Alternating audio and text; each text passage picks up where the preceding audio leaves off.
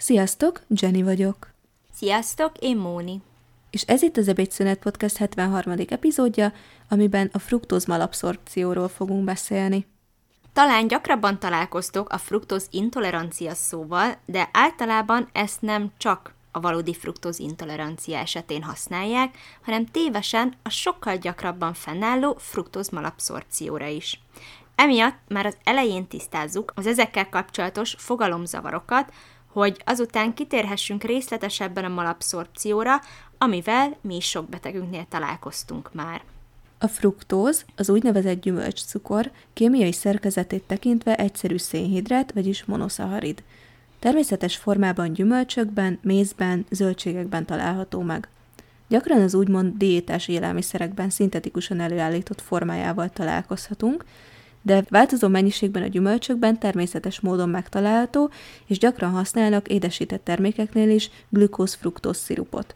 Fontos kiemelni, hogy az étkezési cukor, vagyis nátszukor vagy répacukor, azaz a szaharózis tartalmaz fruktózt, továbbá az inulin nevű élelmirost is főként fruktózból épül fel.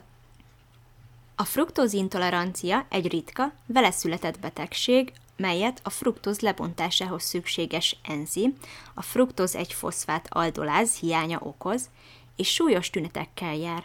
A tünetek már csecsemőkorban a hozzátáplálás megkezdésekor jelentkeznek. Hosszú távon maradandó szervi károsodást, fejlődésbeli elmaradást is okozhat. Természetesen csak abban az esetben, hogyha nem kezelik ezt megfelelően. A vele született fruktózintolerancia nem gyógyítható, de szigorú fruktózmentes diétával teljes értékű élet biztosítható. Kiegészítésként akut rohamok kialakulása esetén intravénes glükózadásával, enyhébb esetben szőlőcukor fogyasztásával rendezhetők a tünetek. Az emberek nagy részének azonban inkább a túl sok fruktózzal van a gondja. A fruktózmalabszorpció a fruktóz vagy gyümölcscukor felszívódásának a zavara. Kialakulásának oka lehet a fruktóz felszívódását segítő fehérje hibás működése, amely következtében a fruktóz félig emésztetlen formában jut a vastagbélbe, ahol erjedni kezd. Az erjedés fokozott gázképződéssel jár együtt, ez okozza a hasi diszkomfortérzést, görcsöket, puffadást és hasmenést. A fruktóz felszívódási zavar hátterében a szaharáz enzim hiánya is állhat, amely a fruktóz intoleranciához hasonlóan élethosszig tartó diétát igényel. Az utóbbi időben néhány kutató vitatja, hogy a probléma hátterében valóban a szállító molekulák kisebb száma állna, hiszen a panaszok nélkül élőknek is emésztetlenül kerül a vastagbélbe a gyümölcs cukor egy része. Az is előfordulhat, hogy a bélflórában túlsúlyban vannak a gáztermelő mikrobák, és ennek is köze van a kialakuló tünetekhez.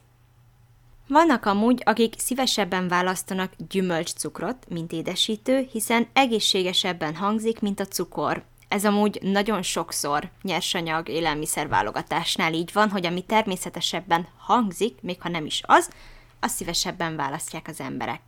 Vagy ha mondjuk az is, de esetleg túlzott mennyiségben problémát okozhat. Az élelmiszeripar több okból manapság jelentősebb mennyiségben használ fruktózt, mint korábban bármikor. Napi egy almával sokaknak például semmi problémája nem lenne, ha a krumplihoz adott ketchup, az édesített gyümölcsjogurt és az zacskós leves nem tartalmazna fruktózt.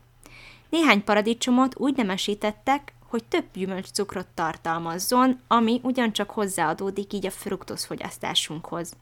Mindennek köszönhetően ma olyan gyümölcscukor kínálat áll a rendelkezésünkre, amilyenhez ez idáig nem kellett alkalmazkodni a szervezetünknek. Tehát sok esetben a malabszorpciós panaszok a testünknek egy teljesen normális reakciója, hiszen mondhatni egy generáció alatt kellett egy más táplálkozásra átállnia a szervezetünknek. A fruktóz malabszorpciós probléma sokféle tünettel járhat. Hatással lehet a kedélyállapotunkra, okozhat rossz közérzetet, gyengeséget, fejfájást, frontérzékenységet, hasi fájdalmat, teltségérzetet, puffadást, görcsöt, laza székletet vagy akár hasmenést. A bélben a magas fruktóz szint gátolja a triptofán nevű aminosav hasznosítását, amire szükségünk van a szerotonin előállításához. Ez az, ami boldogsághormonként vált ismerté, hiszen a hiánya közrejátszik a depresszió kialakulásában. Tehát a túlzott fruktózfogyasztás, a mértékletességgel egyébként itt sincs gond, tehát itt tényleg a, a túlzott bevitelről beszélünk, hatással van a kedélyünkre is. Napi 50 g fruktóz, ami kb. 5 körtének, vagy 8 banánnak, vagy 6 almának felel meg, az emberek több mint a felének már azzal jár, hogy fruktóz marad a bélben. Ha ennél magasabb a napi fruktózfogyasztás, akkor a már említett hasmenés, hasfájás, felfúvódás léphet fel az erre érzékenyeknél. A szerotonin amúgy nem csak a kedély állapotunkkal áll összefüggésben, hanem köze van a kielégítő jó lakottság érzethez is. Ha éjségrohamok, folyamatos nassolás jellemez valakit, és ezekhez például hasfájás is társul, akkor lehetséges, hogy fruktózmalabszorcióval van probléma. Érdekesség, hogy az Egyesült Államokban az átlagos fruktózfogyasztás manapság körülbelül napi 80 g, míg az előző generációk, akik régebben kevesebb készterméket fogyasztottak, és akiket mértéktartó gyümölcsfogyasztás jellemzett, csak napi körülbelül 16-24 g mennyiséget fogyasztottak. Meglepő lehet, de például a szupermarketekben, gyorséttermekben, éttermekben kapható saláták kész saláta önteteinek jó részében glükóz-fruktóz szirup van. Ez a szirup azoknál az embereknél is gátolja bizonyos jó lakottságot jelző anyagok, például leptin termelését, akiknek nincsen fruktózmalabszorpciójuk. Az ugyanannyi kilokalóriát tartalmazó saláta saját kezüleg készített ecetes, olajos vagy joghurtos dressinggel tovább fenntartja a jó lakottság érzetét. Amúgy általában azt tapasztalhatjuk az emésztőszervrendszeri problémák, megbetegedések esetén, hogy kétféle beteg létezik. Sokan nagyon nagy mértékben elővigyázatosak lesznek, amikor megszületik náluk egy intolerancia vagy malabszorpció diagnózisa. Elkezdenek elhagyni bizonyos termékeket, és ettől természetesen enyhülnek a panaszaik. Viszont később, attól tartva, hogy visszatérhetnek a panaszok, inkább sok mindent teljesen elhagynak, hosszú távon az jellemzi az étrendjüket, hogy inkább szélsőségek felé mennek el, túlzó megszorítás jellemzi őket. Ezáltal pedig az étrendjük ugye jelentősen beszűkülhet, nem lesz elég változatos. Nem esznek például többé gyümölcsöt, gabonát, tejet vagy épp tejterméket, mintha ezek mérgek lennének, és így örökre tiltó listára száműzik őket, pedig megfelelő mértéktartó étrend mellett valószínűleg beilleszthető lenne. Mert itt tényleg az van, hogy az emberek nagyobb része tényleg csak a túlzó mennyiségekre reagál érzékenyen, és nem pedig azért történik ez a reakció, mert a szervezete egyáltalán nem képes elviselni az adott élelmiszert. De ez nem jelenti a másik végletet sem, hogy akkor egyáltalán nem kell figyelmet fordítani a szervezetünk jelzéseire és toleranciájára. Sem a rendszeres hasmenésbe, sem a hasi fájdalmakba, vagy épp a krónikus levertségbe nem kell beletörődni, hanem kellő kivizsgálások után meg kell találni azt az életmódot és étrendet, amire megfelelően reagál a szervezetünk. A fruktozmalabszorpció kimutatására a hidrogén kilégzési teszt alkalmas.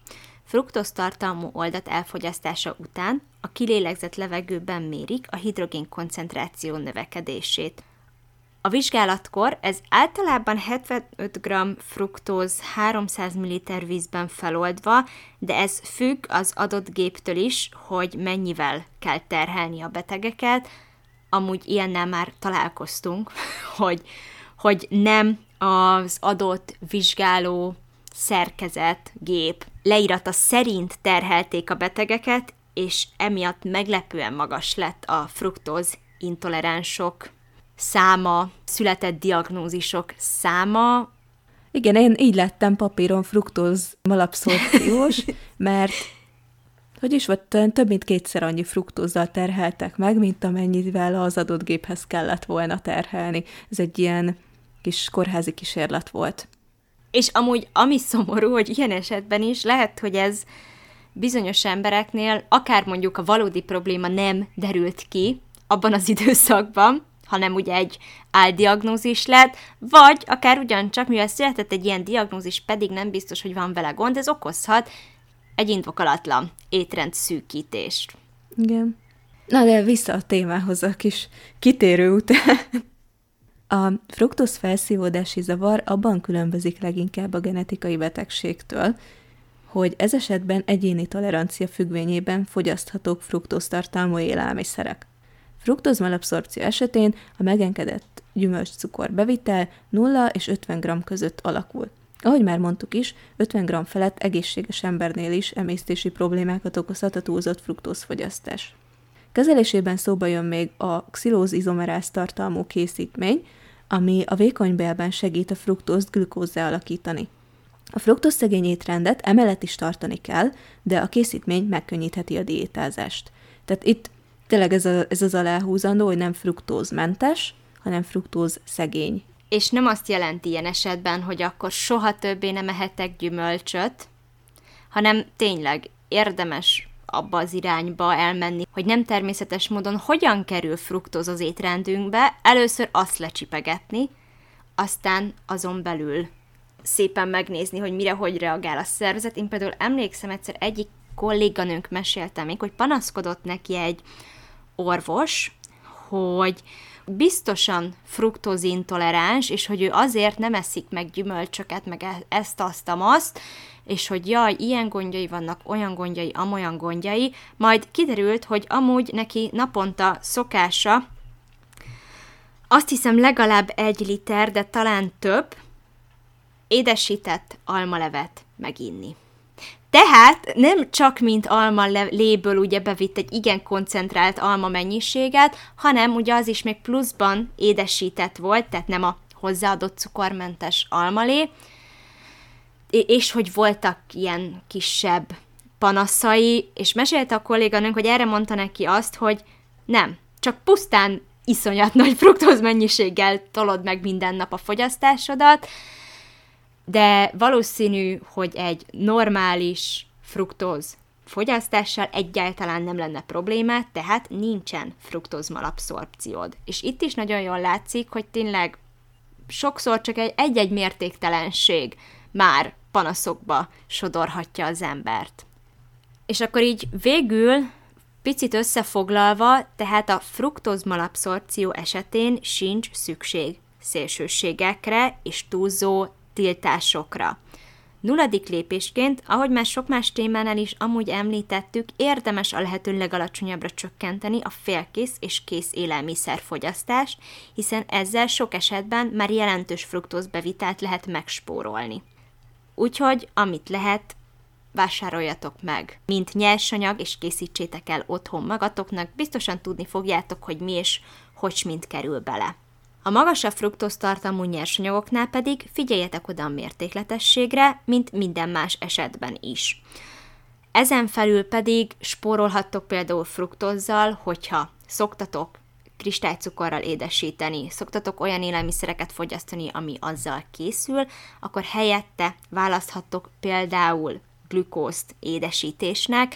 Ez sem egy nagy változás, de mégis egy pici odafigyeléssel segíthet megspórolni azt a fruktóz mennyiséget, amit akkor viszont vigyetek be gyümölcsel, hiszen az egy sokkal fontosabb része lesz az egészséges táplálkozásnak.